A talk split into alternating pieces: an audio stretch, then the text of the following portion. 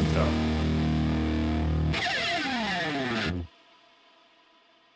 Szervusztok, kedves hallgatóink, ez a KONTRA. Grósz Béla. Bognár Tamás. És a 24.hu podcastja. Hogy mondjam. És nem kell mondanom, hogy Rákóczi Ferenc? Vagy mi? Hát ha mindenki mondja a sajátját, szevasztok. Hát köszi Feri, egyébként az intrómat, akkor most az egyszer nem én csesztem el, hanem akkor te trollkodtál vele. De bocsi.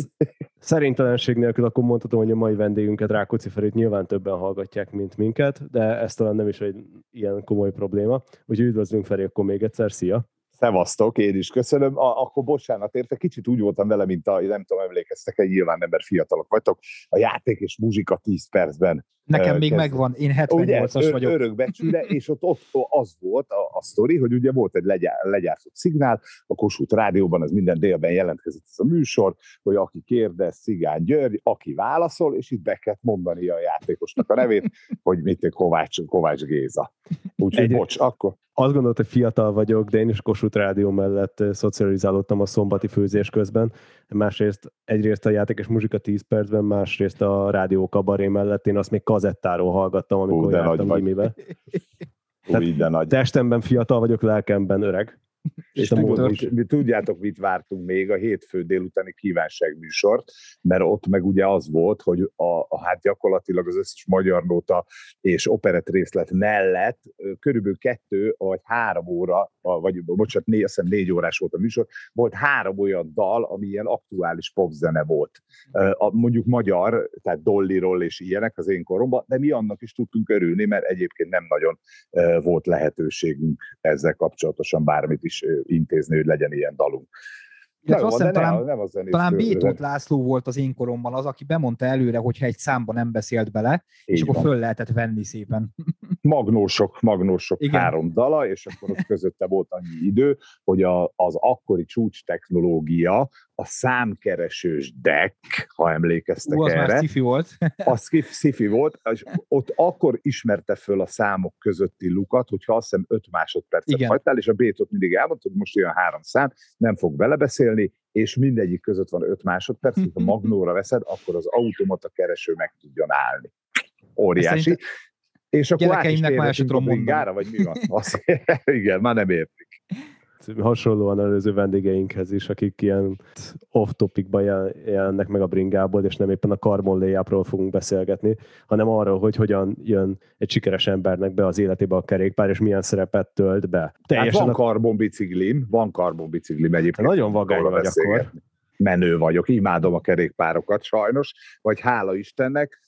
Hát figyeljetek, az van, hogy ha már ilyen, pont azért mondtam, hogyha ilyen múlt idézéssel kezdjük, hogy akkor hogy tudunk átkanyarodni a bringára. Hát én 1970-ben születtem egy festői Békés megyei településen, amelynek neve Újkígyós.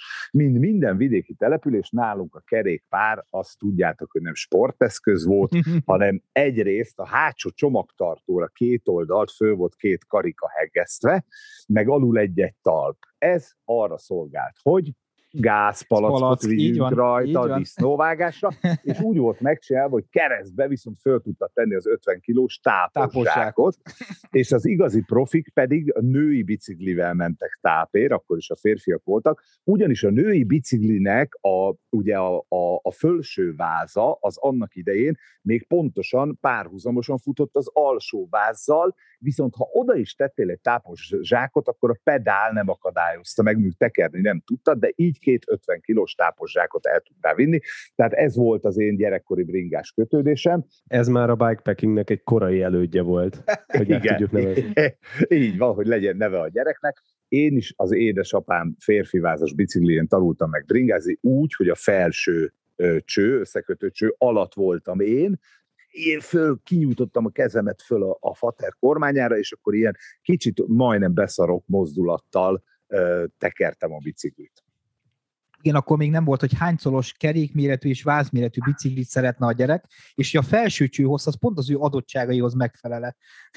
Hát meg ilyen, hogy a stucnit változtatni, érted, hogy az legyen hosszabb, meg ilyenek. Nem is tudtuk, hogy ez létezik, ez a dolog, pedig hát azért, ha belegondoltok, akkor külföldön már ezekre így próbáltak odafigyelni, és az álmaink ne továbbia volt a csehszlovák gyártmányú favorit kerékpár. Nekem az sose adatott meg, nekem az első rendes biciklim az egy piros színű csepel kerékpár volt, versenykerékpár, mi akkor ezt így hívtuk, mert hogy ugye szarvkormányos volt, és határozottan emlékszem rá, hogy irgalmatlan összegé vettük meg, de ezt már akkor én azt hiszem 16 vagy 17 éves voltam, 12 sebesség volt, hátul 6, elő 2, gyakorlatilag egy a 32 kiló volt a kerékpár, a fékek nem fogtak rajta, de hát álmaink ne továbbja volt, én nagyon szerettem. Viszont az az akkori Magyarország esvörsze volt gyakorlatilag, mert azért akinek olyan volt, az kilógott a turisztosok korából, mert nekem még 4 sebességes turiszt volt, és ugye akkor elérhetetlen volt nekünk a csepel, főleg elől szorzóváltóval, hát olyan tényleg csak a legmenőbbeknek volt. Akkor menő voltam, bocs. Akkor Faternak a bringájától végighúzódott mai napig a bringázás, hogy volt közte szünet is? De igazából szünet nem volt, de az a fajta bringázás, amit én mondjuk elkezdtem 4 évvel ezelőtt, az nekem az életemben nem volt meg, hogy jó, belehozzuk a szociodrámát a beszélgetésbe, az én életemben úgy amblokk a sport nem volt jelen. Mondom nektek, hogy miért, mint az bizonyára tudják a kontra hallgatói, vagy ha nem tudják, akkor biztos megnéztek egy képet rólam, hogy ki ez a hülye, aki beszél, hogy én szemüveges vagyok, de nem is akármennyire vagyok szemüveges, én gyakorlatilag a jobb szememre, hát azt úgy mondják, hogy tompalátó vagyok. Ez egy ilyen szép szó, hogy tompalátó, de ha a bal szememet becsukom, akkor neked megyek az utcán. Tehát, hogy ez egy ilyen félvak állapot, és ezt annak idején azt mondta a szemorvos néni, hogy ez azzal jár együtt, hogy ennek a drága, aranyos gyereknek, aki a Ferike maga, nem szabad semmit sportolni, mert leszakad neki a retinája, azt meg fog vakulni.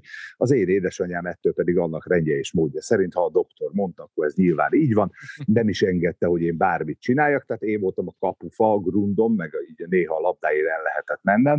Én fölmentett voltam tesiből, képzeljétek el. Tehát én voltam az a srác, aki bement a medicin labdáért, óra közben a szertárba, de csak gurítani szabadott ott is, mert a Skalicki tanár úr egyébként, aki későbbiek folyamán Újkígyósra eljutott egészen a magyar kézilabda válogatott edzőségéig, ha jól emlékszem, Skalicki tanár úr mondta, hogy Ferike ne emeld meg, hanem csak gurist ki a labdát. És akkor hogy jutottál el, hogy 44 éves korodban mégis úgy döntöttél, hogy sportolni fogsz? Hát várjál, ne ugorjunk ekkorát, mert azért a bringa a faluban az azért ezen kívül, amit az előbb elmondtunk, hogy a gázpalackot meg a izét viszed a tápot, azért közlekedési eszköz is volt a kocsmáig és vissza, de visszafele már csak tolva általában, tehát fiatal koromban én úgy azért bringázgattam otthon, de hát, hogy ezt sportnak azért nem nevezném, meg a haverokkal kitekertünk a határba, visszatekertünk, áttekertünk Újkígyósról Szanazugba, ez Békéscsaba után van Békés felé egy a körösöknek egy ilyen gyönyörű vidéke, fürdővel, stranddal, minden, és akkor mondjuk az oda-vissza volt 40 kilométer, tehát reggel áttekertünk, elfürdöztünk, este hazatekertünk, nem gondoltuk ezt, hogy ez egyáltalán létezik, ez, hogy ez sport, kerékpársport. Aztán mindig is megvolt a bicikli, ilyen városi közlekedési eszközként, Szegeden laktam, Békéscsabán, aztán Budapesten, és egyszer történt szerelmi bánatból kifolyólag, hogy egy Újkígyós Keszthely távot lenyomtam. Ez nem volt kevés, főleg úgy, hogy én életemben nem bicikliztem ennyit, tehát ilyen 20-40 kilométereket, és volt a Csikós Ildikó aktuális szerelmemmel elbicikliztünk, meg az ő egyik barátnőjével, elbicikliztünk Keszthelyre, ez több napos túra volt, Bajánke, Szeged, Baja, a Dél-Dunán túl fölfelé, több napos túra volt, és megérkeztünk Keszthelyre gyerekek egy ilyen lakásba, ahol neki valami barátnője várt bennünket, és akkor ahogy mi megérkeztünk, kb. Egy óra múlva egyszer csak kopogtak az ajtón, én mentem ki, és ott állt egy csávó, aki mondta, hogy ő a Csikós Ildikó barátja. Ups. Én meg azt hittem, hogy én vagyok az. Ott egy kicsit mondtam, hogy hát szerintem ez így valami ízig gáz van a dologban, de kiderült, hogy én voltam a hülye, tehát hogy én voltam, aki rossz helyen áll. Na és ezen én annyira fölhúztam magam, hogy fölültem a biciklire, és egy gyűjtőhelyen Keszthelyről eltekertem Békéscsabáig, hát az körülbelül olyan 170 kilométer, vagy 180 keresztbe az országon, már nem is emlékszem. Hát nem hazudok, mert nem egy gyűjtőhelyemben, mert úgy volt, hogy Keszthelyről elmentem a Dunáig valahogy, az volt 100 valamennyi, ott talán aludtam egy pár órát, és onnan meg hazatekertem, de marha sok volt nekem akkor leestem a bicikliről, és tudtam, hogy ez nem az én sportom ilyen hosszú távon. Aztán jött a család, nekem van 2 gyerekem, egy 12 meg 11 éves próbagyerek, azt szoktam mondani, mert nem tudom, hogy mi lesz belőlük, ugye? Ha nem sikerültek, majd csinálunk újat, mondom mindig a BK-nak, akikkel egyébként most voltunk egy Passau Bécs bringatúrán, és most jöttünk haza szombaton. Na, és akkor velük elkezdtünk bringázni, és a sport, hogy hogyan jött az életembe, én olyan 44 éves voltam, tehát ez most már körülbelül 7 éve, amikor így, ez egyébként Vadon János kollégámnak köszönhető egy kicsit, aki egy ilyen gyerekkorától kezdve egy acélcsávó, nagyon irigyeltem mindig, hogy nagyon keményen sportol, nagyon tudatosan csinálja a dolgot, és akkor így mindig mesélt erről a futás nevű dologról, én meg mindig mondtam, hogy Jani, ez szerintem egy értelmetlen dolog, mert van az kocsim, tehát hogy beülök, azt arrébb megyek, érted, mi az Istennek, rohangáljak én össze-vissza, de valahogy elkezdett érdekelni a sport része, és letöltöttem egy alkalmazást, aminek az a neve, hogy 5K, azt ígéri, hogy ha tudsz fél órát viszonylag gyorsan sétálni, jó tempóban sétálni, akkor 12 hét múlva le is tudod futni ezt a fél órát, és az egy 5 kilométer. És én ezt megcsináltam, ami úgy kezdődik, tudod, hogy fuss 1 percet. És akkor mondtam az alkalmazásnak, itt volt a kezemen a telefon, fülhallgató, mondtam a nénnek, hogy anyád, tehát hogy az olyan nincs, nem lehet futni 1 percig, ez hülyeség. És valahogy összeszedtem magam, megcsináltam, és azzal a klasszikus edzésmódszerrel dolgozik, hogy kicsiket futtat, és aztán elkezdi ezeket ugye összehúzni. És akkor én már vártam, érted, a 4. vagy 5. edzést, ahol az volt, hogy én 3 percig fogok egyfolytában futni. És addig az én életemben ilyen nem volt. És meg tudtam csinálni, és nagyon-nagyon-nagyon nagy löketet adott az életemben. Egészen odáig eljutottam, hogy én futottam egy maratont, amikor is, akkor már edzővel készültem, szerintem az egy nagyon-nagyon hasznos és jó dolog. Amikor is mondta az edző bácsi, hogy azt akkor Ferenc hova tovább, hát mondom, nem tudom, így futkorászom, és mondta, hogy de nem akarod te kipróbálni a triatlont? Hát mondom, figyelj, minden eszembe volt eddig, csak ez nem, de hogy néz ez, mit kell csinálni benne? Mondta, hogy úszni kell, mondtam, oké, bringázni, mondom, az jó, azt szoktam, és szeretem megfutni. Hát mondom, azt meg mostanában csinálgatom. És akkor így esett be a bicikli, egy körülbelül 4 évvel ezelőtt, tervszerűen és sportszerűen. Tehát gondolom itt az, hogy azt hiszem 130 kilóról indultál, azért ez nem könnyítette meg a dolgokat, tehát gondolom az edzőnek itt is szerepe lehetett ebben, vagy inkább a dietetikusnak, akinek ezt a részét is egy kicsit meg kellett dolgoznia. Hát ez a dietetikus dolog is egy nagyon érdekes, ugye most mindenki mindenféle varázsdiétával bombázza a népeket. Ha nincs elhatározásod, és nem alakítod át alapvetően az életedet, akkor nem fog sikerülni. Tehát vannak rövidtávú dolgok, amivel ilyen különböző csodaszerek, meg akármi, amivel rövidtávon tudsz változtatni ezen, de vissza fogod hízni, ha nem változtatsz ezen a sztorin.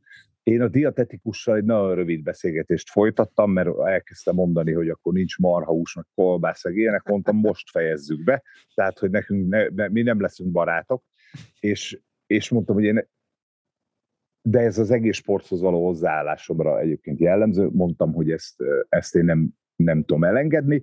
Azt tudom mondani, hogy megpróbálom rendszeressé tenni az edzésemet, hogy ez 5 alkalom legyen egy nap, megpróbálom redukálni az adagokat, és megpróbálom megígérni azt, hogy este 11-kor kicsit ittasan nem fog hidegen pörköltet enni a hűtőből. Tehát, hogy így ezt a kombót vállalom, meg a sport mellé.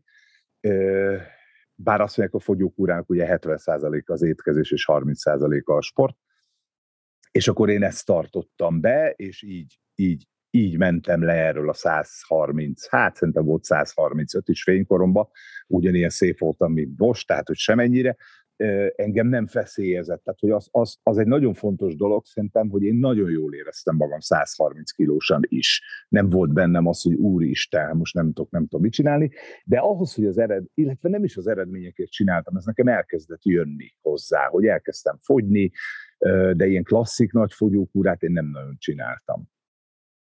De valóban ez lement 95 kilóra. Viszont ezek szerint nem kellett drasztikus módszerekhez nyúlni, hanem gyakorlatilag a kicsit visszaveszek mindenhonnan, plusz sport, az működött. De én még egyszer mondom, én nem hiszek a drasztikus módszerekbe. Tehát nyilván élsportolóknál olyan sportákban, ahol van, kell a fogyasztás, érted, a birkózásban, ott ott megcsinálják azt, hogy nagy kabátban, 40 fokba futkorásznak, meg még utána beülnek a szaunába, és ezt tökre értem is, hogy miért kell, de egy átlagembernek, főleg úgy, hogy 44 éves vagy, Tehát, hogy ez nem egy 20 éves szervezet, ezt nagyon fontos hangsúlyozni, és egyre nehezebb lesz a dolog. Ha nincs drasztikus életmódváltás, akkor nem fog sikerülni. De a drasztikus az inkább arra vonatkozik, hogy a leszúrt pontokat, a gombos tűidet tartani kell. De ez mindenben így van, hogyha nem hosszú távon gondolkozol, ha nem változtatsz ezeken nagyon komolyan, akkor nem fog működni. Tehát akkor lesz egy szép eredményed, lefogysz 10 kilót, abba hazajod a mozgást, meg elkezdesz zabálni, akkor vissza fogod hízni. Mennyire volt nehéz neked ebben az életmódváltásban az, hogy ugye ti hajnalban kezditek el a munkát gyakorlatilag, és tényleg neked majdnem úgy kezdődik a napod, mint hogyha pék lennél? Ők még egy kicsivel korábban kezdik ezt a dolgot. Azért érdekes a dolog, mert ugye én kelek 4:30, de nem nagyon tudok lefeküdni. Tehát a sportteljesítményhez például, ha azt nézem, hogy egy jó sportteljesítményt kéne nekem nyújtanom, akkor kéne aludnom egy 8 órát legalább. Ahhoz meg le kéne feküdni, érted, 8-kor este vagy 9-kor, és én például erre sem vagyok képes. Le kéne feküdni, de én nem tudok lefeküdni. Például a futásnak képzeljétek el, hogy volt olyan, hogy mondjuk akkor még kicsik voltak a gyerekek, és én ragaszkodtam ahhoz, hogy én fürdetem őket, mesét olvasok, tudod, az esti nyújorgás, én azt marhára szerettem, és volt olyan, hogy én este 10-kor indultam el futni, és futottam egy órát 11-ig, hazajöttem, letusoltam, azt lefeküdtem aludni, amikor a szervezetedben meg nyilván így dolgozott minden, én azért tudtam ettől függetlenül is aludni, és ez a mai napig is így van. Nekem akkora, tehát figyelj, én annyira megszerettem ezt a sportnevű sztorit, annyira az életem részévé vált, hogy nem voltak ilyen kérdéseim, tudod, hogy mit hova illesztek be, hogy én most korán kelek. Egy dolgot nem vagyok haladó megcsinálni, nagyon sokan járnak reggel futni, én most 4:30 kelek, ahhoz, hogy úgy tudjak futni egyet, az föl kéne kelnem, nem tudom, 3-kor. Ugye? Fölkelsz, összevakarod magad, futsz egy órát, akkor na, szóval, hogy az nem megy. Tehát de például én hétvégén mondjuk nem vagyok az a típusú, nagyon sokan, akik korán kelnek, azok ráállnak erre, és hétvégén is fölébrednek. Én mondjuk tökre tudok aludni hétvégén, engem nem zavar ez a dolog, de nyáron mondjuk a hosszú bringára kell mennem, ugye hétvégén, akkor én hajlandó vagyok fölkelni 5:30, és akkor 6-kor már bringán vagyok, az 9-ig nyomom. És mire hazaérek, a család ébredezik, már ott óriási rántottákat készítek, érted, meg bundás kenyereket. Mondjuk amilyen nyár van most, ez amúgy sem hátrány, mert pont most kerültük meg a gyerekekkel a Velencei tavat a múlt hétvégén, és a 10 órás indulás nem volt a legszerencsésebb. Hát nem.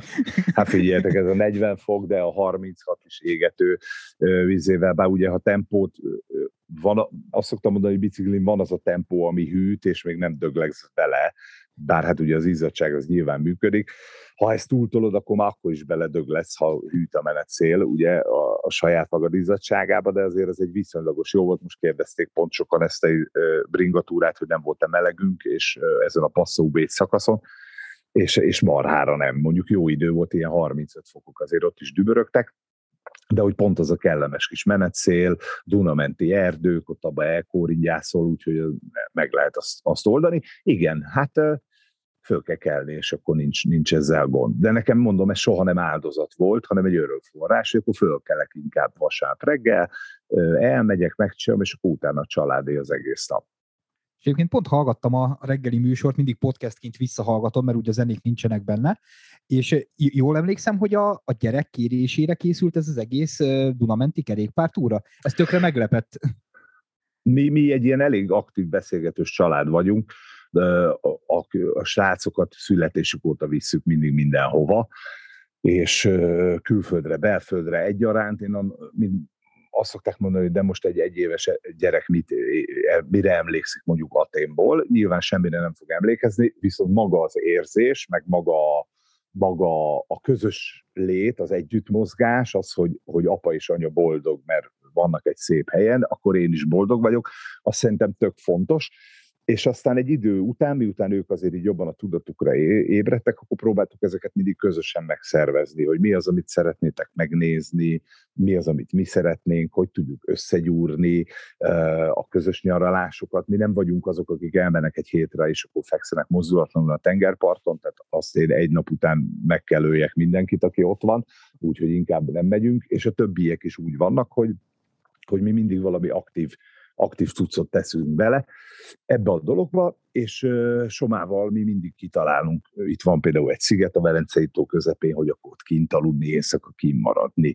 És ő meg most már rákattant erre az internet nevű néha szörvedvény, néha meg egy nagyon jó dologra, és szerencsére viszonylag sikerül azért itt terelgetni a csávót, és ő hallotta ezt valahol, vagy látta valahol, vagy lehet, hogy az én gépemen bogarászott, és akkor én pont nézegettem ilyen túrákat, fölugrott neki, kivétesen nem a Pornhub jött föl, érted, hanem egy ilyen túra, és akkor ő, hogy ez milyen jó cucc, elkezdtünk róla beszélgetni, és mondtam, hogy ez nekem is régi álmom, egy ilyen, ha van ilyen, hogy bakancslista, én nem vagyok egy nagy rajongója ennek, hogy most akkor írjuk össze, de a tudatosságnak igen, és mondtam, hogy ez tök jó lenne, találjuk ki, menjünk. Úgyhogy igen, ő mondta, hogy ez tök jó lenne. És most rákattantatok nagyon erről a lakóautózás témára is. Nekünk volt már podcastünk ebben a témában, és igazából ez a bringához annyira jól passzol, és nektek most már ez nem az első utatok lakóautóval. Na, ez viszont egy évtizedes álom, mióta mi a BK-val, az én gyermekeim anyjával, párommal összejöttünk, ezt mindig így kóstolgattuk, hogy ez milyen lehet ez a lakóautós élet. És figyelj, ez maga a szabadság, és maga a boldogság. Nyilván vannak benne megoldandó feladatok, vannak benne lemondások, tehát hogy nem biztos, hogy az 5 csillagos hotel reggeliét tudod enni, viszont magadnak meg kell csinálni a tojásrántot, tehát vagy a szendvicset, ha csak nincs a közelben valami reggeliző, viszont viszonylag kevésszer szoktak az 5 csillagos hotelben kalandok történni az emberrel, úgyhogy én ezt el tudom engedni, meg az egész család imádja a dolgot, hogy azt szerintem akkor ideális a lakóautós nyaralás, hogyha több helyre mész.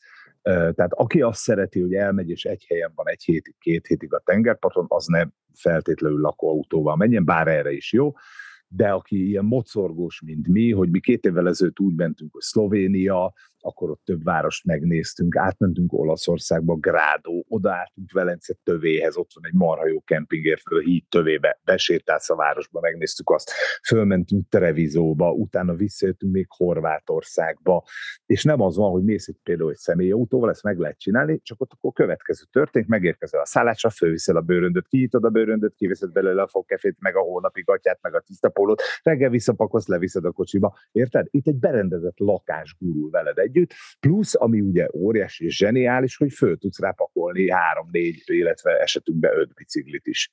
Elsőre azon gondolkoztam, hogy te mennyire voltál hiperaktív gyerek, de aztán utána tovább megyek, és inkább azt a kérdést teszem fel, hogy mennyire kezd neked kevés lenni a 24 óra, mert hogy az egy dolog, hogy hedonista voltál, és este 11-kor még megetted a hideg pörköltet.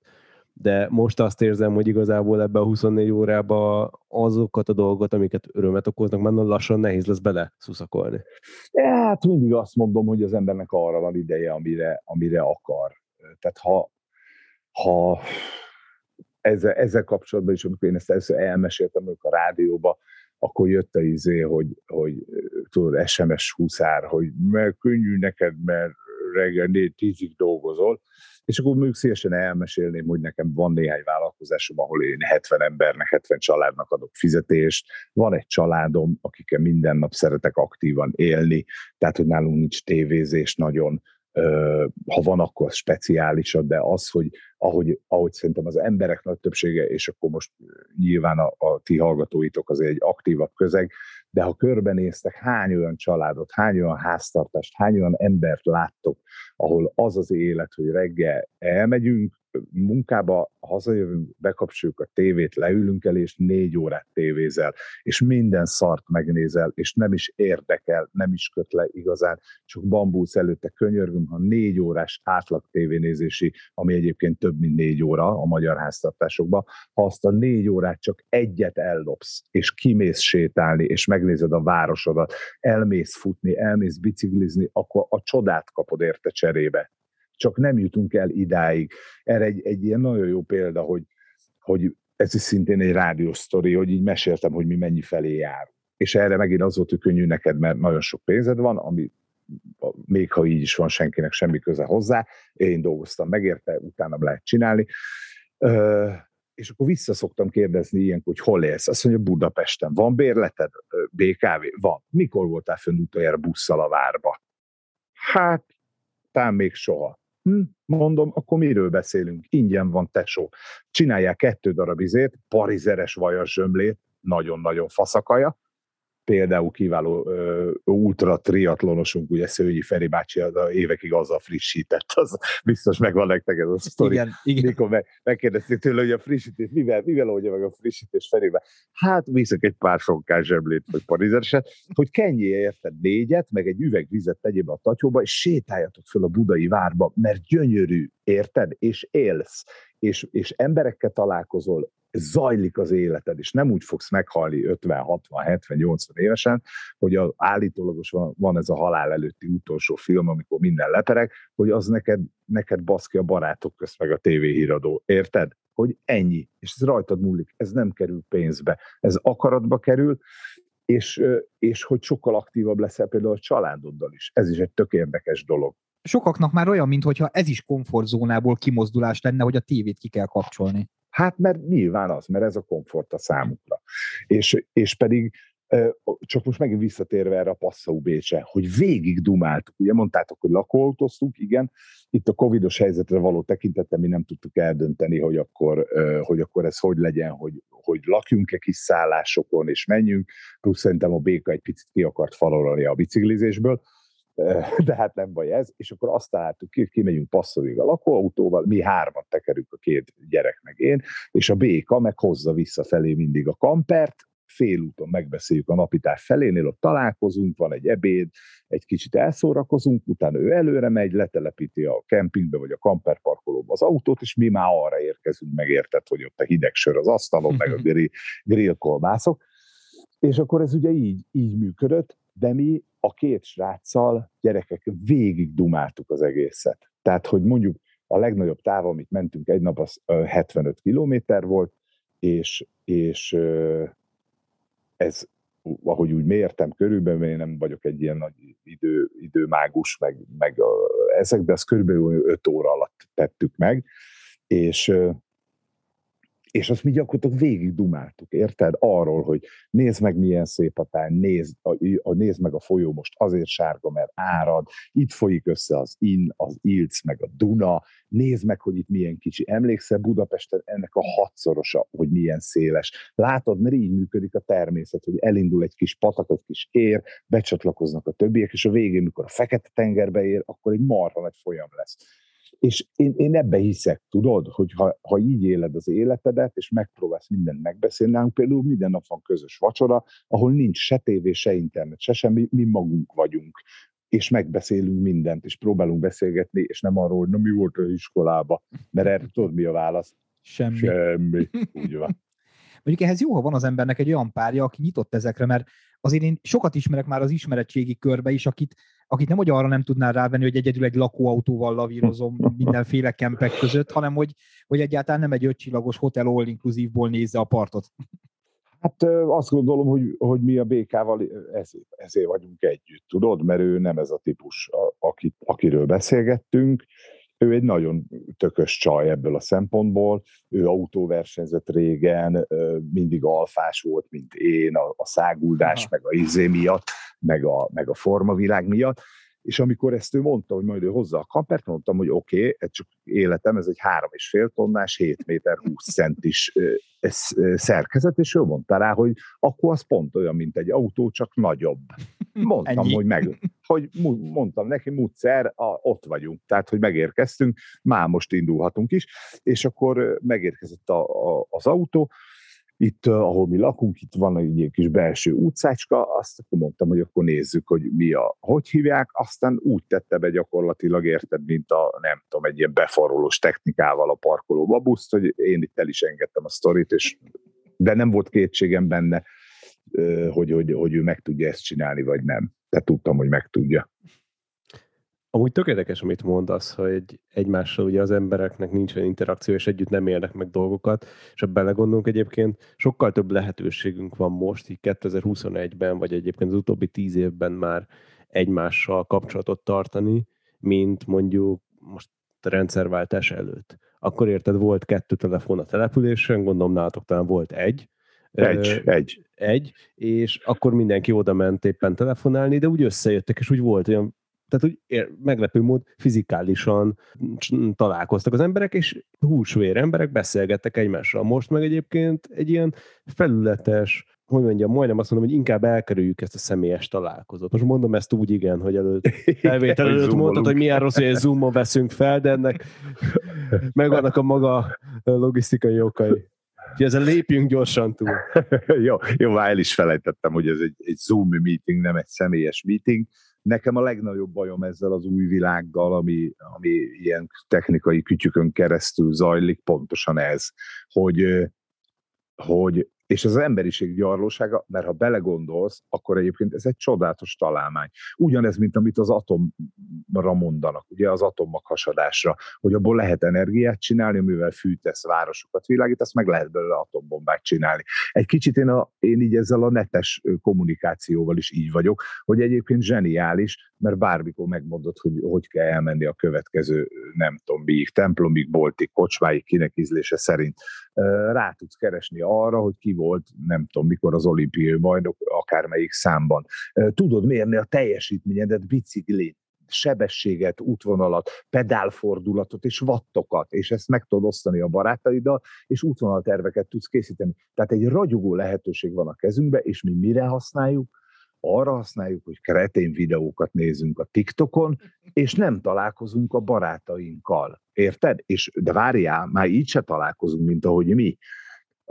A pandémiás helyzetnek az egyik ilyen legnagyobb izéje volt, amikor így emberek kitalálták, hogy ugye úgy iszunk most már srácok, hogy mindenki ül otthon, és akkor csinálunk egy ilyen Zoom mintiget, és akkor na, az legalább volt, de mindenki azt mondja, hogy minek találkozunk, hát úgy is fel tudjuk hívni egymást. És egyébként nem hívod föl a másikat, és nincs hosszas beszélgetés, max ráírsz valamelyik Messengeren, vagy WhatsAppon, vagy már jóisten tudja, hogy hány ilyen van, hogy na mizu, aki visszaír, hogy minden ok nálad, nálam is. És ez volt a beszélgetés. És nincs meg az, hogy ülünk egymástól 2 méter távolságra, csak hogy betartsuk a érzéket a Covid hatályos vagy hatálytalan jogszabályait, és röhögünk, és látjuk a másikat, és élményünk van, és találkozásunk van.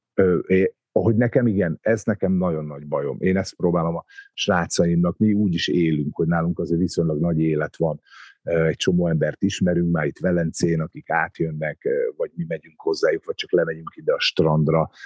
Figyelj, ha nem tudom, hogy ti lakásban laktok, lakótelepen, kisváros, nagyváros, tök mindegy, nézzetek ki az ablakon, hogy hány terasz és teraszbútor van a közeletekben, és azon most hány ember ül. 0.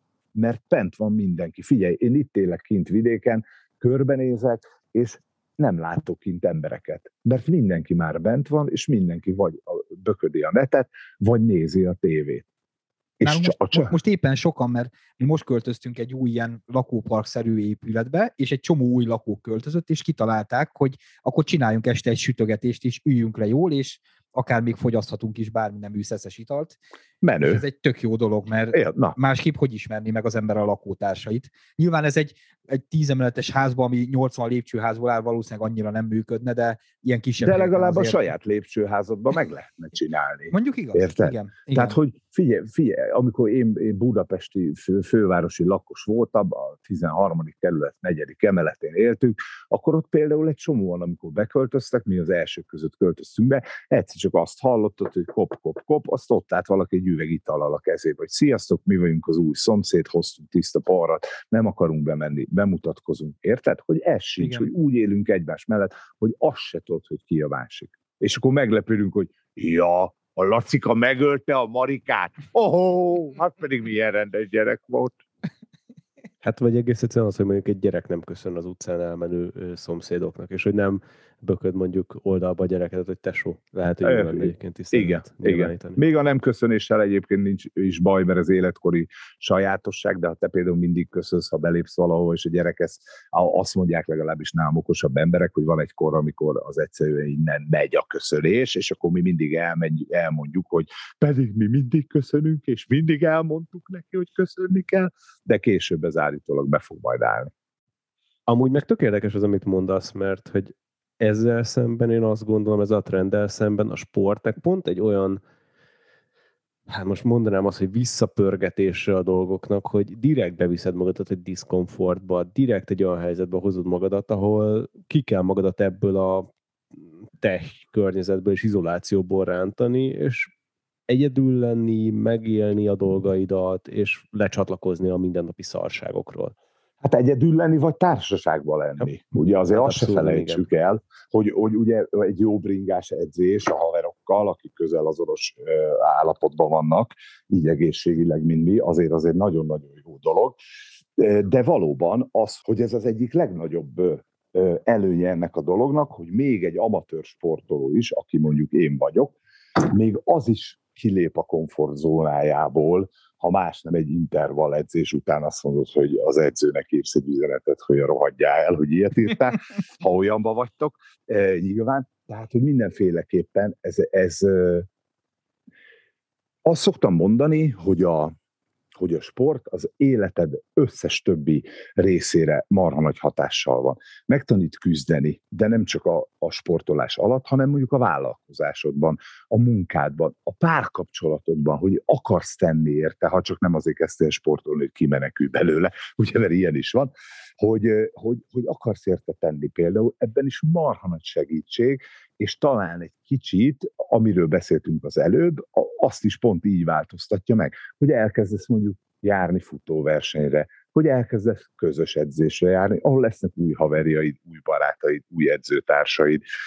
Igen, ez mind a sportnak a hozadéka, és tök jó dolog. De ha mai vendégünk már a Velencei tó mellől jelentkezik be, akkor elsőn arról is szó, hogy a Decathlon idén összepakolja az összes szuppot és kajakot, amit csak ér, és elevez a te kedvenc tóparti városodba is. De még minden semmi lenne, most beszélhetnénk egy tesztnapról is, mint a legtöbbről, de itt nem csak ki tudod próbálni a szuppokat és kajakokat, hanem van vezetett túra, képzés, ami nem egy utolsó feature, hogyha az első utat során nem akarsz éppen egy Benny Hill show-t előadni. Szóval, hogyha mindig is érdekelt, hogy mi a különbség a túra és a verseny szuppok között, akkor irány a Decathlon Facebook oldala, ahol a Decathlon Roadshow aktuális információit is meg fogod találni. És sokszor mondtad a reggeli műsor, hogy te nem szeretted a teljesítménykényszert, de ugye mégis kvázi profi csapattal készülsz, ahol elkerülhetetlen a teljesítménykényszer, mert előbb-utóbb meg fogják mondani, hogy milyen ezreket kell futnod, meg mennyit kell bringáznod, stb. Ezt hogy tudtad összeegyeztetni? A teljesítménykényszert én mindig abban a összefüggésében értettem, hogy én például képtelen vagyok letenni azért a cigarettát, hogy nem tudom, 30 másodperccel jobb ezret fussak. Pedig mindenki mondja, hogy Feri, tedd le a cigarettát, egyrészt mert itt a tévénéző gyerekeknek elmondjuk, hogy a cigaretta káros dolog, soha ne gyújtsatok rá, mert egy rohadék szar, amit nem tudsz letenni, ha olyan függő vagy, mint én.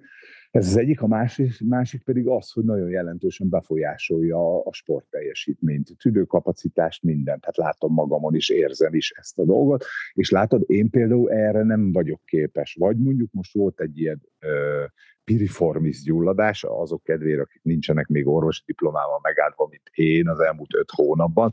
Ez a seggizom közepén lévő körteképű izomnak a gyulladása, így mutatom, itt van, és ez nekem 5 hónappal ezelőtt begyulladt. Én most az elmúlt 5 hónapban nem tudtam semmit csinálni, mert annyira fájt, hogy megőrültem, fél óra volt, mire reggel fölkeltem, csak az ágyból, és én most fölrántottam egy 10-es, tehát nekem most például el kell kezdenem megint egy kicsit rendbe tenni magam, most már tudok mozogni, ez a bringatúra, ez pont bejáratott, úgyhogy vissza tudok térni elsőként a biciklizéshez, aztán már reméljük a futáshoz is, de hogy én azt például soha nem tudtam megtenni ezért, tehát én az edzői utasítást mindig betartottam, de közöltem az edzőimmel, hogy nekem mi a célom, hogy én már 44 évesen elkezdve a sportot, nem leszek se olimpiai bajnok, se nem fogok 3:30 alatt maratont se futni, és nem is célom, hogy fussak.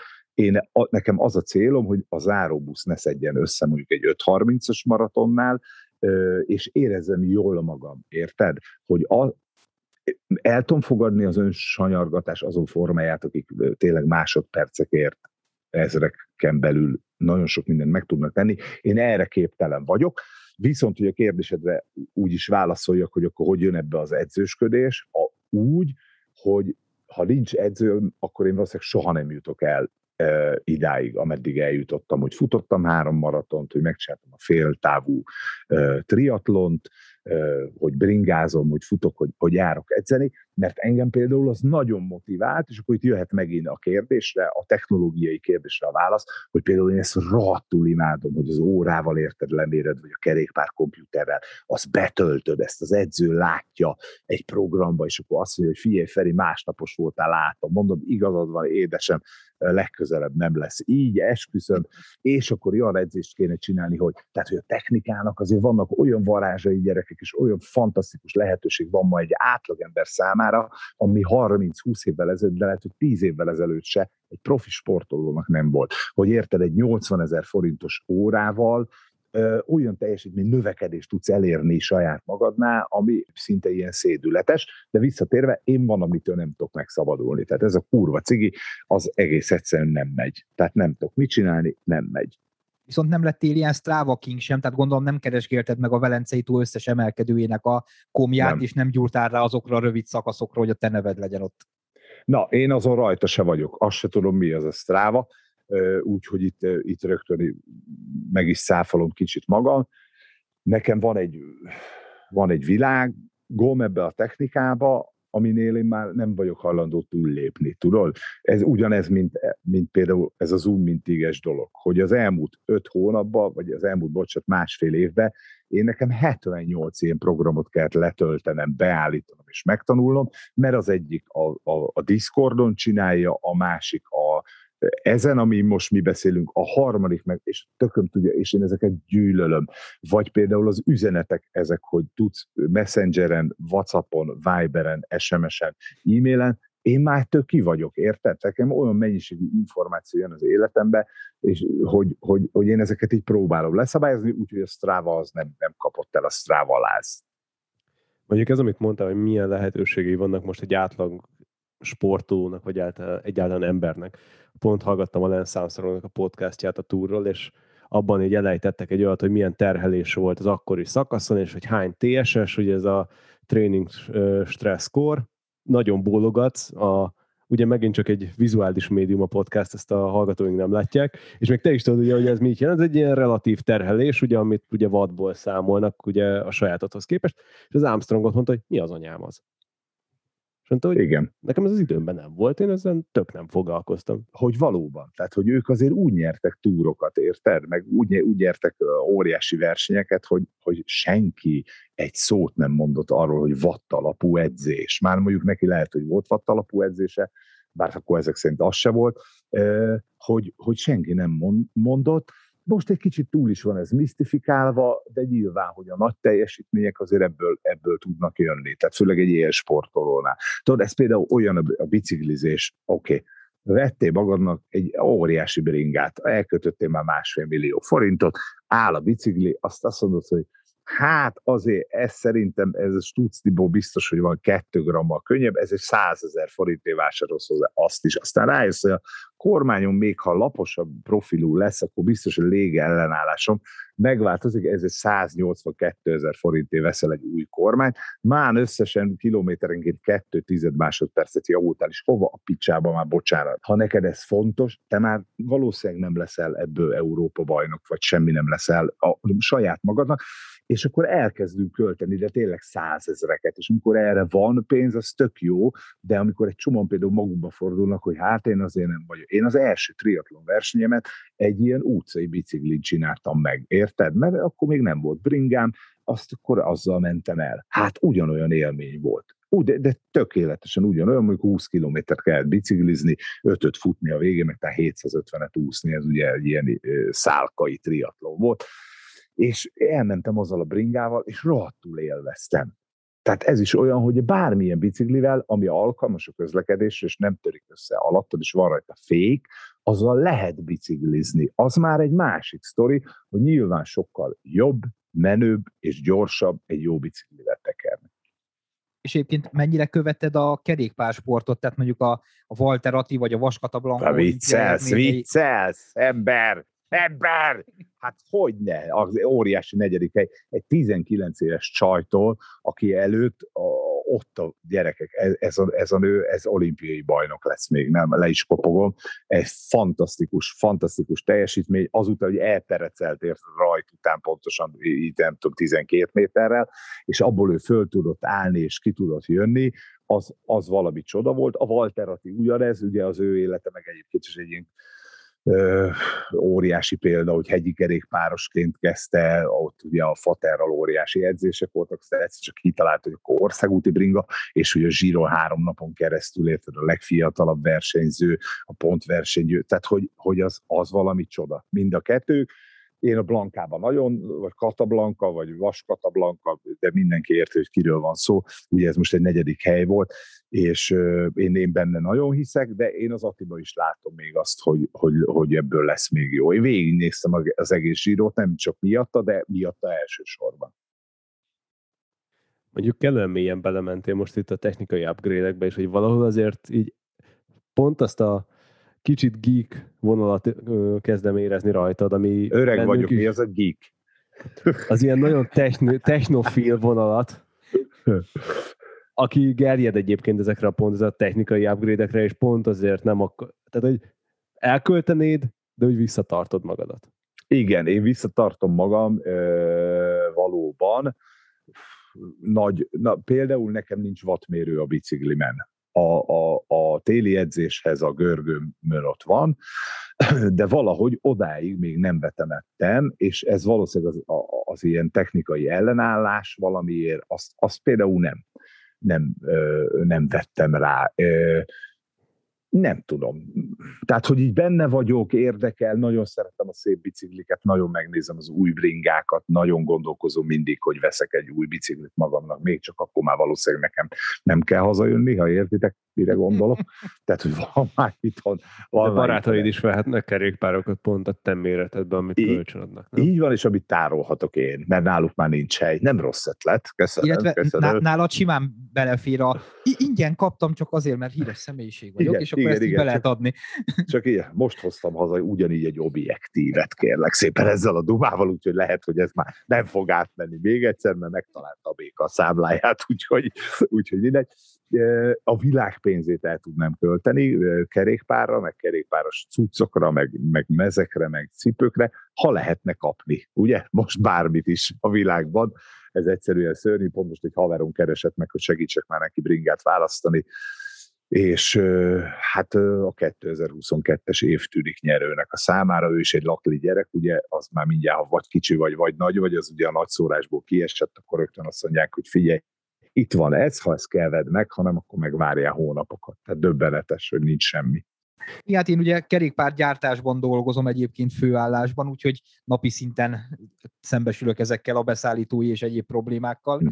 Úgyhogy sajnos nem a kereskedő tehet róla, hogy nincs kerékpár a boltban alapvetően. Persze, nem, hát nyilván tudjuk, hogy a Covid, hogy leálltak a gyárak, hogy mindenki elkezdett biciklizni. Ha belegondoltok, ez egyébként egy tök jó dolog ebből a szempontból, hogy nagyon-nagyon sokan elkezdtek ugye mozogni, mert nem lehetett más csinálni, ezért aztán ugye amikor tilos kibenni, akkor mindenki ki akart menni, mindenki sétálni akart, meg futni, meg sportolni, meg bringázni. Egyébként eddig eszébe se jutott, de ez mindegy, megint egy ilyen kis félrecsapogás. Hála Istennek szerintem nagyon sokan elkezdték csinálni a sportot, és a kerékpározást is, aminek a kultúráját kéne most már csak megtanulni, azt jó lesz. Igen, és nagyon remélem, hogy sokan benne is maradnak ebbe, tehát lehet, hogy csak azért vettek bringát, hogy egy kibúvó legyen, de azért bízok benne, hogy tehát ennyi bicikli nem fogyhat el feleslegesen, tehát ebből sokan benne maradnak majd azért ebbe a sportba. A többit pedig megveszük olcsón, ugye? Ennyi. Amit nem használnak. Amúgy most, hogyha így a bringába belementünk a technikai, de milyen bringáid vannak? Én alapvetően specis vagyok, abból van egy Rubém, remélem szépen mondtam. Rubé. Tényleg? Én mindenkitől ezt. Na, jó van, most már akkor... Mert a Paris-Roubaix kerékpárversenyről kaptam. Igen, akkor egy Rubém van. És tudod, Tomi, hogy a Paris-Roubaix verseny miről kapta a nevét? A két városról. A városról, Tomi. Akkor Rubé, akkor így mondom szépen, azt használom egyébként leginkább, illetve az edzőbicikli, meg a versenybicikli. Van egy ilyen... Hát az is egy speci, de az egy ilyen nagyon alap bringa, mert a gyerek mondta, hogy mi apa nekünk a hegyekbe kell menni, azt legorulni a hegyek oldaláról, úgyhogy annak van egy teleszkópja elől, meg szép, meg széles gumia. Annak én nem is tudom most így hirtelen, meg ma akarjátok, hátra megyek, mert itt van, az van, van egy konám, egy ilyen, biztos annak is van valami neve, hogy így lehet vele menni az utakon, meg kirándulni, és hát nekem van egy Alfa Romeo biciklim. És az vajon eredeti Alfa Romeo gyártás, vagy valaki legyártotta nekik? Kérlek szépen, az van, hogy én ezt a 50. születésnapomra kaptam. Én ugye így ennek a márkának a márka nagykövete vagyok, mert 1989-ben vettem az első ilyen típusú autómat, és akkor egész szépen kitartottam mellette, és nagyon-nagyon szeretem, és ezzel engem megleptek ők. Ezt tudjátok, hogy minden autómárkának vannak ilyen bringái általában, vagy van, aki még tesz mellé, nem tudom micsodát is, de hogy akinek van egy autója, egy BMW-je, egy Mercie, vagy adott esetben egy Alfa Romeo-ja, azt tudjon venni hozzá marha drágán egyébként egy nagyon jó biciklit, és akkor én sose akartam ilyen biciklit, mert egyrészt tudtam, hogy mennyibe kerül, másrészt meg, hogy ez viszonylag macerás a beszerzése itt Magyarországon meg főleg, és akkor egyszer csak az Alfa Magyarország így azzal állított be hozzám, hogy én most 50 éves vagyok, és akkor ők ezt szereztek egy ilyet. Nem a gyárban csinálják, van valami kis műhely, de ez egy nagyon dögös, majd nézzetek rá, vagy átküldöm a közös e-mailezésünkre. Meg is kerestem, ez egy Alfa Romeo Competizione Veloce lenne? Az, így van, egy Competizione, ez egy rendesen karbon, az egész cucc, egy ilyen nagyon faszaformájú kis vászszerkezettel, hát kampányoló szettel van megáldva a drágám, ami ugye, hát ez a fékkaron így belül próbálsz a két hüvelykujjaddal váltani, azt én nem nagyon tudtam megszeretni, plusz ugye egy baj van, hogy az pont egy mérettel kisebb, mint az enyém, mint ami nekem kéne. Tehát ahhoz, hogy igazán kényelmes legyen, ahhoz föl kéne fújjam az egész vázat, de ezt nem is azért, ennek én nem is azért örültem, ha egyszer egy rendes helyen fogunk majd élni, ahol erre lesz hely, egy ilyen dicsőségfal, érted, akkor ez a bicikli ez ott fog virítani. Azt akartam majd kérdezni, amikor így mondtad, hogy Alfa Romeo bringád van, akkor gondoltam, hogy megkérdezem, hogy trailer is van-e hozzá? Nem, hogy ez a szervizben van, a többiek meg otthon. Igen. Hát ez régen így volt, de most már azért ezek a cuccok, ha így utána olvasol, autós szakújságírók is azt mondják, hogy azért az új modellek azok már így megfújdossák a szakma orrát. Mi meg ezzel együtt élünk, hogy a néptömeg azt gondolja, hogy ez egy ilyen autó, viszont én minden reggel úgy megyek ki a kocsimhoz, hogy halálosan szerelmes vagyok bele, és végre beleülhetek, és mehetek vele egy kört, meg a bringával is, azt időről időre így elő szoktam venni, és akkor azzal is megyek egy kicsit, de mondom azért az így edzésre, meg versenyre nem alkalmas. Vagy hát én meg sajnálom is most, ha te eltakjolsz vele, azt a gyönyörű Competizione szín az oda van, hát nem éri meg. Hát igen, egy Giulia QV-ért bárkinek odaadnám a fél karját, vagy egyéb testrészeit szó nélkül. Igen, vagy az összes testrészeit. Vagy az összeset. Ja, úgyhogy ezek a bringák vannak, tehát látod, hogy engem úgy érdekel, de például nem tudom megmondani, hogy a hegyi biciklim az most pontosan melyik. De az egy például egy ilyen alap 200 vagy 300 000 forintos bicikli, ami egyébként szörnyen hangzik, gyerekek, ha belegondoltak, hogy biciklikér, és akkor egy semmi, tehát nem beszéltünk arról, hogy ez mondjuk egy karbonvázas, mondjuk egy e-bike érted 2,5 millió forint, hát a följön Sebestyén Balázs is. Ez kicsit provokatív volt. Azért. Mondom, egy kicsit én is húzgálom a bajszotokat az Alfa után. Tehát, de gyerekek, döbbenetes, hogy például a gyerekeinknek nem tudunk lassan menni 100 000 forint alatt biciklit, érted? Tehát ha akarsz neki valami normálisat, amire így azt mondod, hogy na már az oké, akkor az 150 000 forint. Úgy, hogy 2 évig lesz jó. És akkor nyilván megvan az, hogy én is vettem használt biciklit, meg örököltünk biciklit, de hogy azért ezek döbbenetes árak. Na visszatérve így a bringa ügyre, tehát hogy mondtátok, hogy azért rá vagyok erre gyógyulva, de látod annyira, meg mégse vagyok rágyógyulva, hogy ez most egy ilyen hú, hogy nekem ilyen biciklieim vannak. Hát igen, plusz ugye, hogyha gyerekeknél vagyunk, akkor a bringa egy dolog, de sisak, cipő, pedál, ruházat, és akkor ugye nem a 150-200-nál vagyunk, hanem inkább akkor majd, hogy nem a duplájába csúszol bele, és úgy, ahogy ő növi ki. Tehát a félő az, hogy igazából egy ilyen újkori golfá válik igazából a kerékpár. Igen, amit ugye azért szerettük vannak idején, mert fillérekből megvagy, és óriási élmény. Na hát ezt a fillérekből megvagy, ezt felejtsd el, de akkor visszacsatolok még egyszer arra, hogy aki akar, azt szerintem egy örökölt 10 éves biciklin is ugyanúgy tud biciklizni, mintha egy 1,5 millió forintos bringája lenne. Tehát az élményt, azt ne engedje el senki, nem kell ebbe beleszomorodni, és egyébként, ha meg ráhűlsz erre, akkor előbb-utóbb úgyis összerakod magadnak az álmaid bicikliét. Akkor ha 10 évet kell rá várni, akkor 10 évet kell rá várni, de mondom, a szépségét, az élményét, ha ezt nem versenyszerűen akarod űzni, akkor egy velencei tókörre, vagy erre a Passau-Bécs bringatúrára el lehet menni. Én például az izével mentem a 15 éves, nem rossz állapotú, de mégis 15 éves Kona biciklimmel, érted, azt azzal parádéztunk. És ha már így felhoztad a Balást, csak rákötnék azért egy kicsit. Téged nem fertőzött meg az e-bike-kal? Engem megfertőzött az e-bike-kal. Én ugyanúgy voltam vele, mint az e-bike utálók nagy többsége, hogy tudod, az a izéknek való, aki nem tud biciklizni, annak való, meg már mi az, hogy motor hajtsa, akkor az nem is bicikli. És az történt, hogy voltunk Sopronban egy kitelepülésen, és a Balázs, aki Ausztriában vette a bicikliét. Egy közös barátunknál vásárolja egyébként. Így van. Na most ez a srác eljött, értünk, és azt mondta, hogy menjünk el Ausztriába, Soprontól, nem tudom, 100-150 kilométerre, van egy ilyen hegyi pálya, ti biztos tudjátok, vágjátok, hogy ez melyik, meg micsoda, ahol különböző pályákat alakítottak ki a hegyoldalba, ki van mélyítve az oldala, fekszel a kanyarba, óriási élmény lesz, és akkor hát elmondtam, hogy nekem nincs biciklim, és mondta, hogy hát lehet ott bérelni bármilyen, meglepő ilyenek ezek az osztrákok, még nagyon nem is kérnek semmit érte, csak egy kevés készpénz, de nem kell letenni például egy e-bike-ért érte egy 500 000 forintos, hogy hívják ott, kauciót, és ott mi béreltünk ilyen e-bike-ot, hát én nyilván csetlettem, botlottam vele így elsőre, és mert mondták, hogy ott az a sztori, hogy vagy fölvisznek egy ilyen kis busszal, földobják a bringádat hátulra, fölvisznek, és akkor neked csak a leveretés van, a lefelé veretés, mert föltekerni az elég nehéz, így rám nézett a csávó, neked különösen felé, mondtam, hogy én is szeretlek, és rágyújtottam egy cigarettára,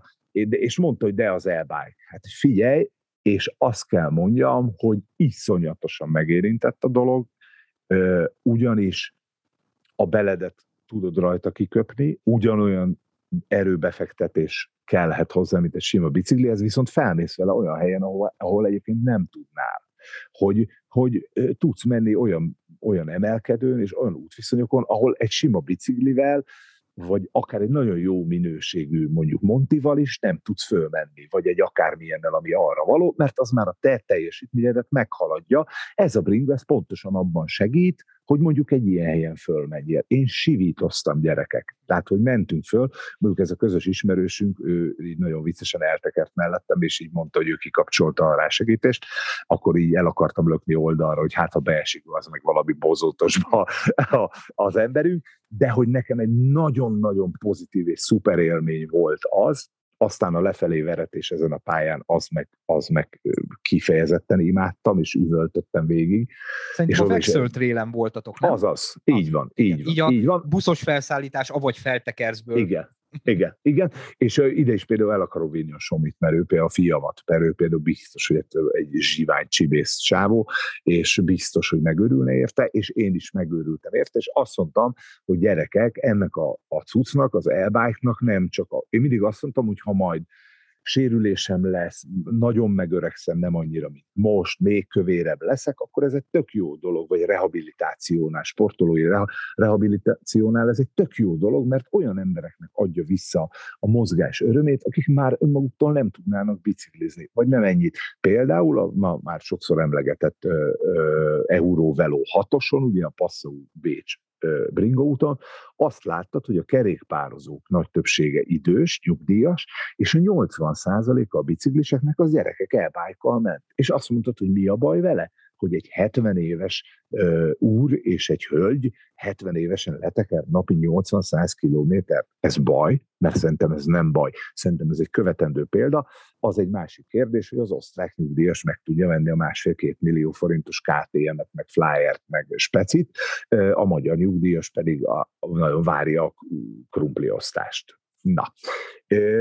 És tehát, hogy így ár probléma ebbe azért van. De hogy én mindig azt mondtam, hogy majd eljön annak az ideje, amikor én ennek örülni fogok, amikor a sova már úgy megy biciklivel, mint és soha is akarom vele tartani a tempót, akkor majd lesz egy ilyen. Most meg azt mondom, hogy hát lehet, hogy lesz egy ilyenen. Egy magyar kereskedőnél vásárolt kerékpár. Én látom, megmaradt ez az adásunk, én ami annól egy kicsit félre is ment. Persze, hát figyelj, az a baj, na és akkor megint, ha így csapogunk egy kicsit, és nem csak Keróról beszélünk, már hogy nem a izéről, a rendezőről, hanem a biciklikről, hogy gyerekek, ez a baj a világgal, érted? Hogy ti csináltok egy ilyen adást, ami szerintem egy tök normális mederben haladt ezen az úton, és egyébként a magyar bringás társadalom ezért meg akar ölni egy Sebestyén Balázs, hogy miért veszik itt a biciklét, vagy a Kovács Gézet, tök mindegy ki, hogy, és egyébként tényleg az lenne az okos, mint ahogy a német nyugdíjas, tudod, miért vesz KTM biciklit, mert ott gyártják. Meg azt ismerik, igen. Meg ott gyártják, tehát igen. Otthon marad a pénz, érted? Igen. Igen. És ha valaki Magyarországon vesz magának biciklit, akkor azzal a magyar gazdaságot erősíti, az áfa itthon marad, és én megértem, hogy kint például nincs áfa, nagyobb a választék, és oké, aki meg megteheti, az mondjuk vehet itt is ilyen biciklit. Na és ilyenkor mi történik? Egy macskafej mögül Oriza Triznyák álnéven mindenki elkezd fröcsögni, hogy ez miért van így, meg miért van így. Na, nekem ettől meg ki van a tököm is. De menjünk vissza a kerékpározásra, várjuk a következő kérdés. Szóval az e-bike jó. Én azért nem merek erre az e-bike témára reflektálni, mert 89 adáson keresztül egy iszonyat gyönyörű fehér elefántcsontoronyból ugattam lefelé, hogy e-bike-om sose lesz. És van. És pont az előző adásban volt a coming out-om, hogy vettem egyet, amivel jó, nálam egyébként pont a rehabilitáció hasonló helyen van, mint neked a sérülésem. És élvezem, és most kezd visszavezetni egyébként a fitség irányába.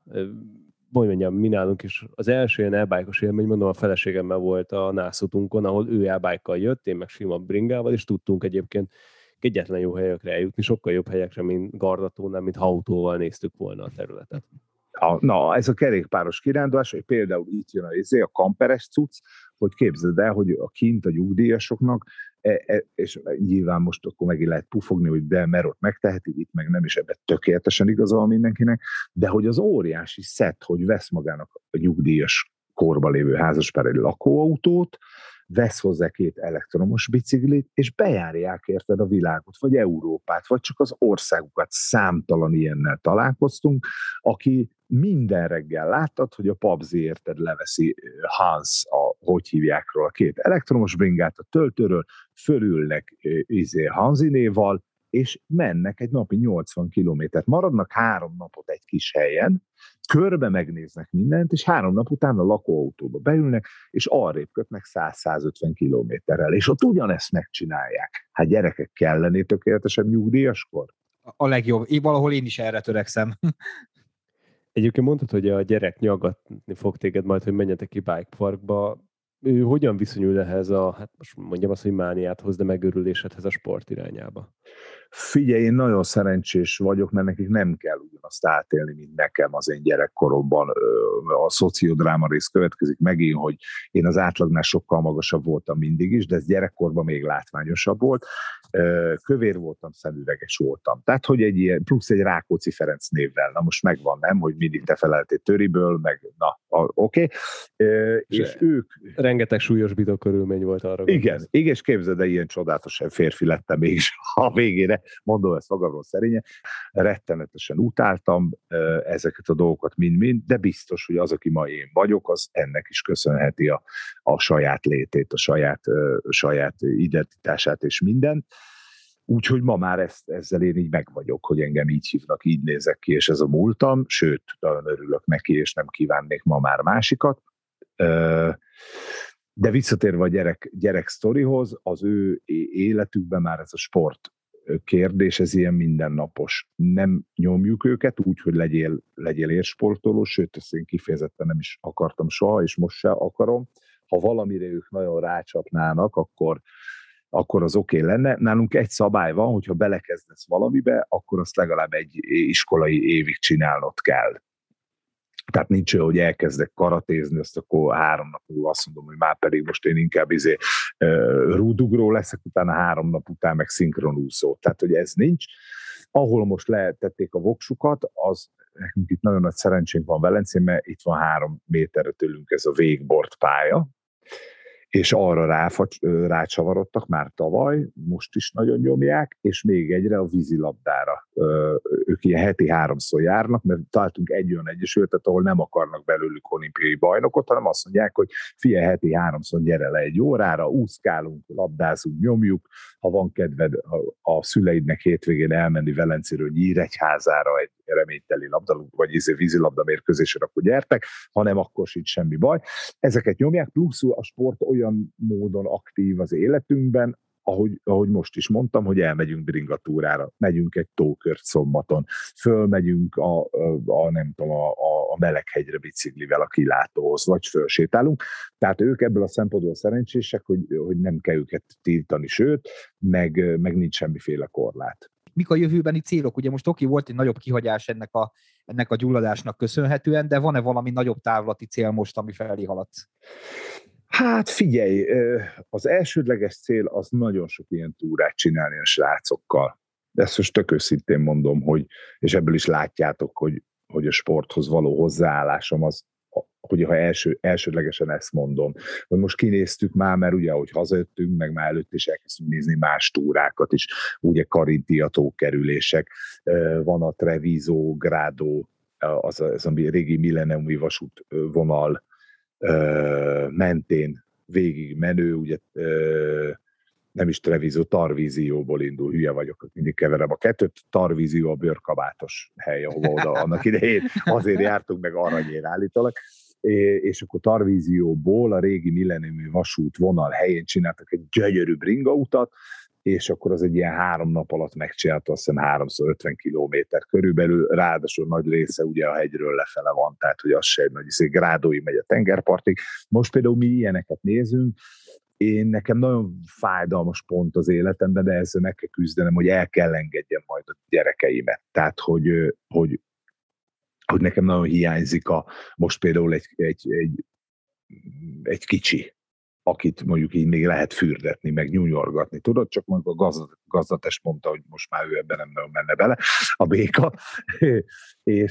és már érzem rajtuk, ugye a Muki, a nagyobbik, a lány, ő 12 éves a Panna, és már ő kiskamasztod, az elszakadós időszakban van, és én nagyon nehezen élem meg azt, hogy már ő nála van olyan, hogy a közös vacsink után már nem akar így nagyon velünk lenni. Mi úgy értünk mindig, hogy volt ugye a szobánk így külön, vagy nekünk a békával együtt, de abban aludni jártunk, és egyébként az életünk az egy térben volt mindig is, mert mindig együtt csináltunk mindent, vagy ha valaki akart valamit csinálni, akkor azt is ott csinálta, és ő neki most már ez a jogos igénye, tudod, 12 éves, hogy ő kicsit föl akar menni, beszélni a barátnőjével, vagy csetelni, vagy mit tudom én, mit csinálni.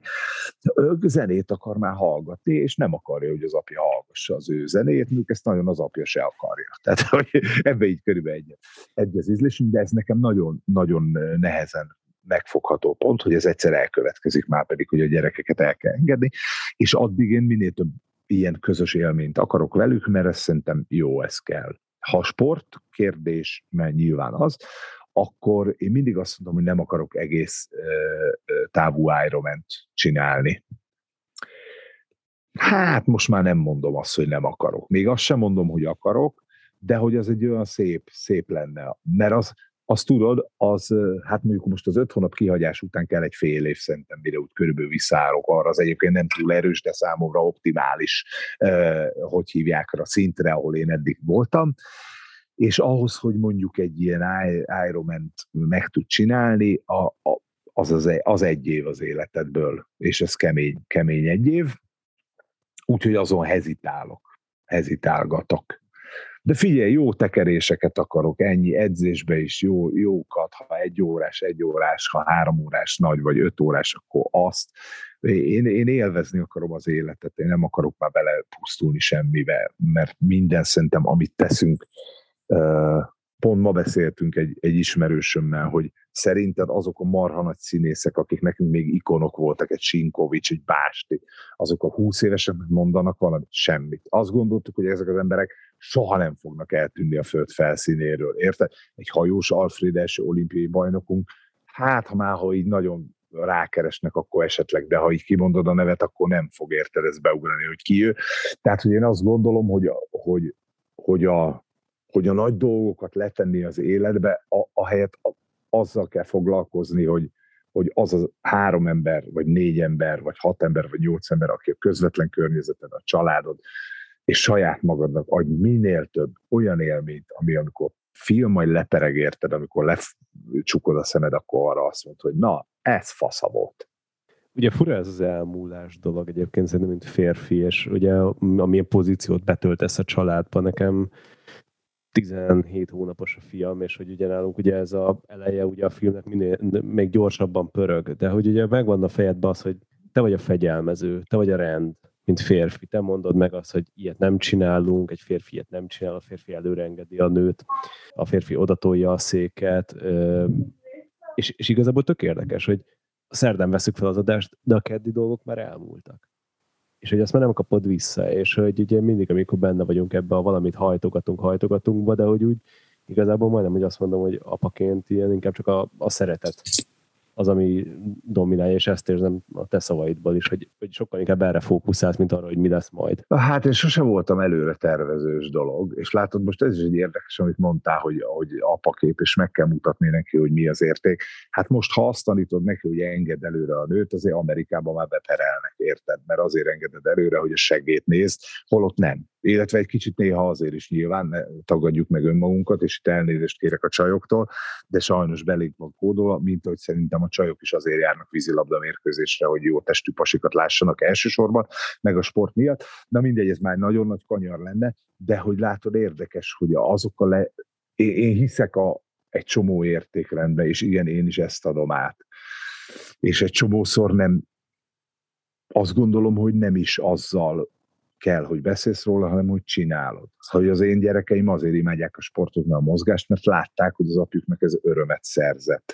Vagy ők például azért érzékenyek egy csomó dologra, mert nekem van egy ismerős alapítvány, nem az enyém, akik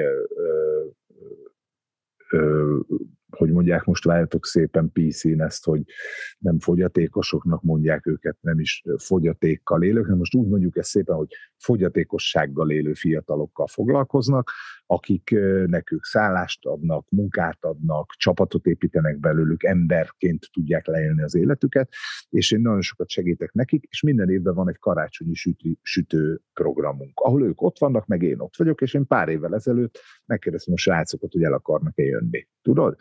És akkor ők megkérdezték, hogy hát menjünk persze, meg süti, akkor nyilván lehet sütit enni. Apa, mondtam, hogy igen, de hát nem ez az alapvető célunk, hogy megzabáljuk a sütit, bár ez is benne van a pakliban, közösen a srácokkal, csajokkal, hanem úgy szeretném, ha látnátok, hogy van másfajta élet is, nem jobb és nem rosszabb, nem minősítsük, csak egy másfajta élet. És amikor mi kijöttünk erről a sütésről, akkor az én 2 gyerekem attól a pillanattól kezdve megváltozott azokkal a korlátozott körülmények között élő emberekkel, akikkel szerintem most az emberiség jelentős része nagyon furcsán és rosszul bánik, és ezt idézőjelesen mondom, ezt a bánik szót, de talán ez ide a legjobb szó, és tök toleránsak lettek, és megértőek lettek, és azt mondták, hogy mikor megyünk megint sütni, tudod? Tehát, hogy én beszélhettem volna nagyon sokat arról, hogy igenis el lehet fogadni ugyanúgy a melegeket is, attól függetlenül lehet barátod valaki, sőt, lehetsz te is, még az lehet szerelmes melegbe, el kell fogadnod a fogyatékkal élőket, a más bőrszínűeket, mindenkit, lehet erről papolni, de szerintem a legegyszerűbb ezt mindig megmutatni, hogy igen, ez működhet így is.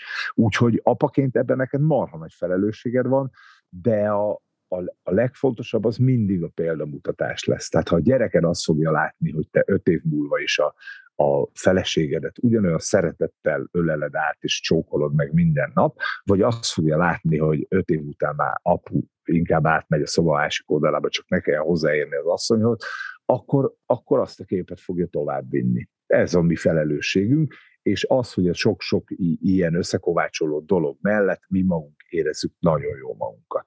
Amennyire lehet, nyilván. De nem érzed azt, hogy nehezebb ezt a példát mutatni egyébként ma, mint mondjuk 20-30 évvel ezelőtt.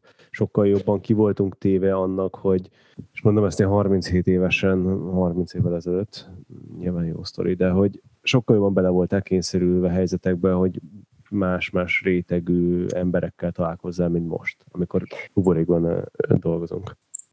Azért érdekes a kérdésed, mert 30 évvel ezelőtt egész más apa-gyerek kapcsolat volt, mint most.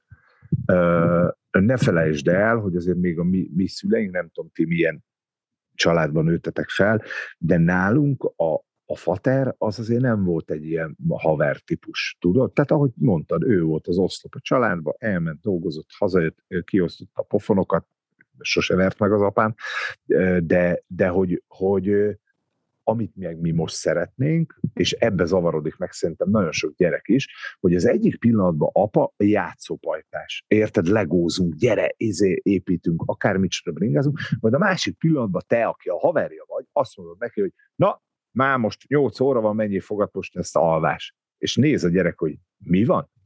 Hát a játszópajtáson, hogy itt legóztunk 2 óráig. Bringázni voltunk, haló, haver. Miért akarod te nekem megmondani, hogy mikor feküdjek le, mikor a játszótársam vagy? Ez egy nagyon nehéz dolog. Ma azt gondolom, hogy a legnagyobb feladat apaként ezt a két szerepet jól csinálni, hogy maradjon tekintélyed, és el tud bizonyos dolgokat érni, de hiszek abban, hogy egy kicsit játszópajtásnak kell lenni, és havernak kell lenni, akkor talán majd azok a dolgok, hogy felnőttként, mikor ő is felnő, meg te is felnőtt vagy, akkor a kettőtök kommunikációja az jól működjön, vagy jobban működjön. Tehát nagyon nehéz cipőbe vagy ebből a szempontból, meg van mindenki szerintem, aki mostanában a gyereket nevel. Régen érted, nem voltak ilyen kérdések. Tehát én nem mondtam azt az apámnak 8 évesen, hogy apa, még 6 maradjak fönt egy fél óráig, azt mondom, igen, apa, megmostom a fogam, ezt lefeküdtem aludni, érted? Ami ebből a szempontból, és akkor itt jön az, amit te mondtál, hogy ezek az oszlopokat le kell tűzni, és mentén kell menni. Ezeket nem csak így lehet átadni. Hogy például a köszönés, erről is beszéltünk ma már, ha benne marad az anyagba, hanem, hogy régen az volt, hogy kaptál 3 sallert, érted? Azt akkor persze, hogy elkezdték köszönni. Ma meg én azt mondtam, hogy van egy olyan korszak a gyerek életében, amikor ő nem köszön. Ezt neked szülőként el kell fogadni. Ő egy önálló egyéniség. Pont a Kossuth rádióról is beszéltünk a beszélgetésünk elején. A mai napig is van egy olyan műsor, ami arról szól, hogy mi egy befogadója vagyunk csak a gyereknek, nem a tulajdonunk. Érted? Tehát nekünk egyrészt meg kell tudni elengedni, másrészt pedig mi csak formálgatni tudjuk, de ő nem a mi tulajdonunk. Érted? Tehát azt elvárjuk tőle például, hogy úgy viselkedjen, azt egye, amit mi szeretnénk. Hát annak a gyereknek van egy ízlése. Érted? Nem szereti a húst. Hát akkor majd később megszereti. Vagy nem szereti a spenótot. Én se szerettem a spenótot, egy grammot meg nem ettem volna belőle, most meg imádom, bármelyik meg tudok enni. Hogy ezek majd alakulnak, ezeket el kell fogadni, és tudod, a szülői életben pont ez a marha nehéz, hogy azt mondod, hogy ő az én tulajdonom, hiszen mi csináltuk, a béka meg én, érted? Mi neveljük, és mi tartjuk fönn most őt. Hát akkor csinálja már azt, amit ezt egyik percben ezt akarod, a másik percben meg azt akarod, hogy mondja el neked az életét, beszélgessen veled, és legyenek közös élményei. És ott áll a gyerek, hogy akkor te most ki vagy. Szóval nagyon nehéz.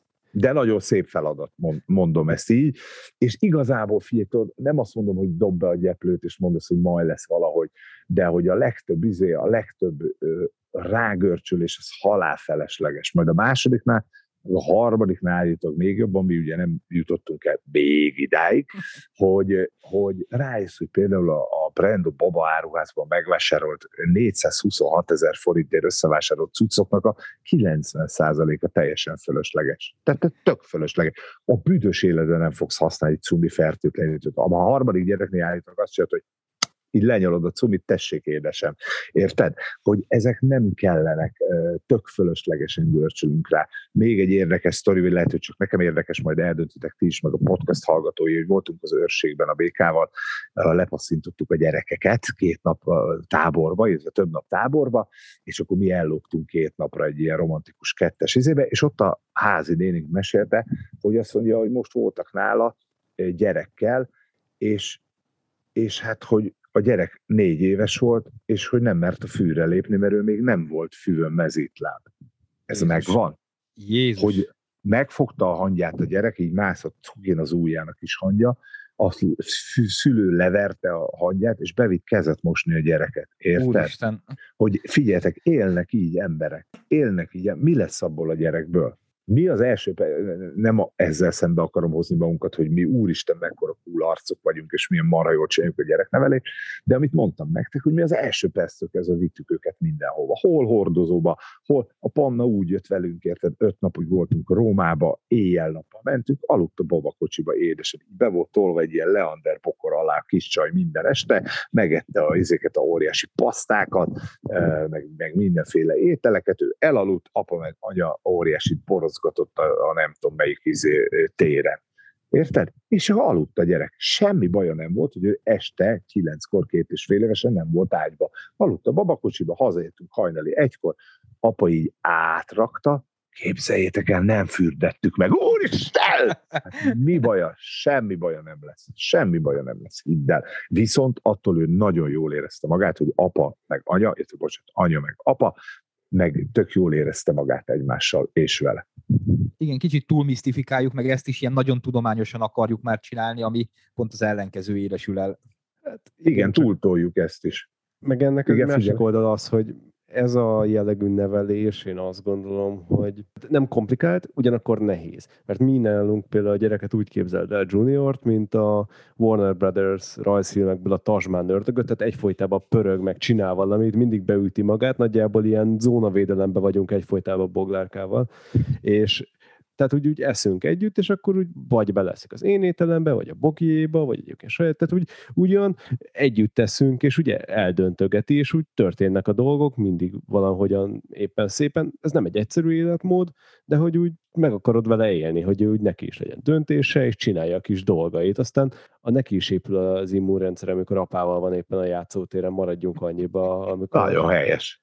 Nagyon helyes. Ezzel a kalákkajával ezzel tudok vitatkozni egy kicsit egyébként, hogy ott azért szerintem lehettek keményebbek, tehát max. Egy étkezést ki fog hagyni a gyerek, és utána majd este is ugyanazt a paradicsomos tésztát fogja kapni, mint ebédkor, akkor még lehet, hogy akkor is éhes marad, de másnak hiddel meg fogja enni.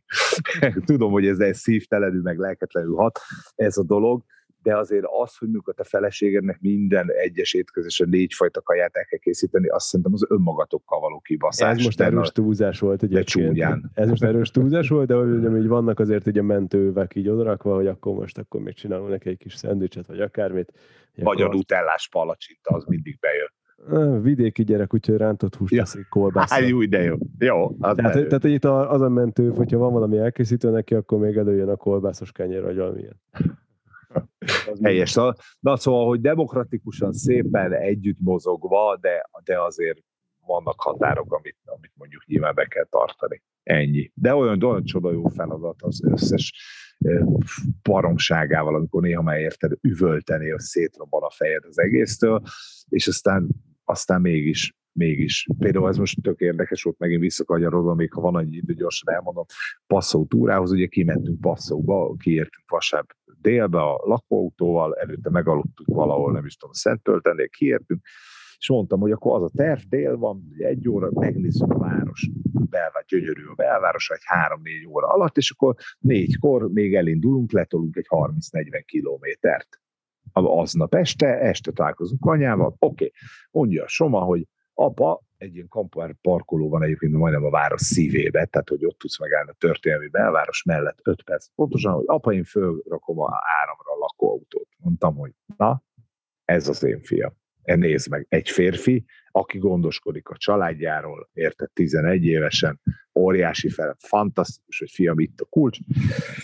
Gyerek bekötötte az áramot, majd azt látom, hogy kővé mered a csávó, érted, mint egy márványszobor, és a következő mondat hagyja el a száját. Apa, a kulcs. Ekkor már tudod, hogy mi következik. Bezárta a garázsba a kulcsot? A garázsba, ugye, aki tudja, de gyorsan mondjuk, hogy a lakóautóknak a hátuljában van egy ilyen marha, 4 nagy bicikli, felnőtt bicikli, belefér, vagy hol kisebb, hol nagyobb, de van egy ilyen tároló, ugye ott van az elektromos kábel, Na most az gyakorlatilag egy 40 lépéssel tudod csak bezárni egyébként, mert rá kell fordítani a pöcköt, be kell nyomni, kulcssal bezárni, szóval bonyolult. Hát Sobi ezt megoldott a kulcs nélkül, ugye kivette a kábelt, és a szegény kicsim letette a kulcsot oda, és rácsukta az ajtót.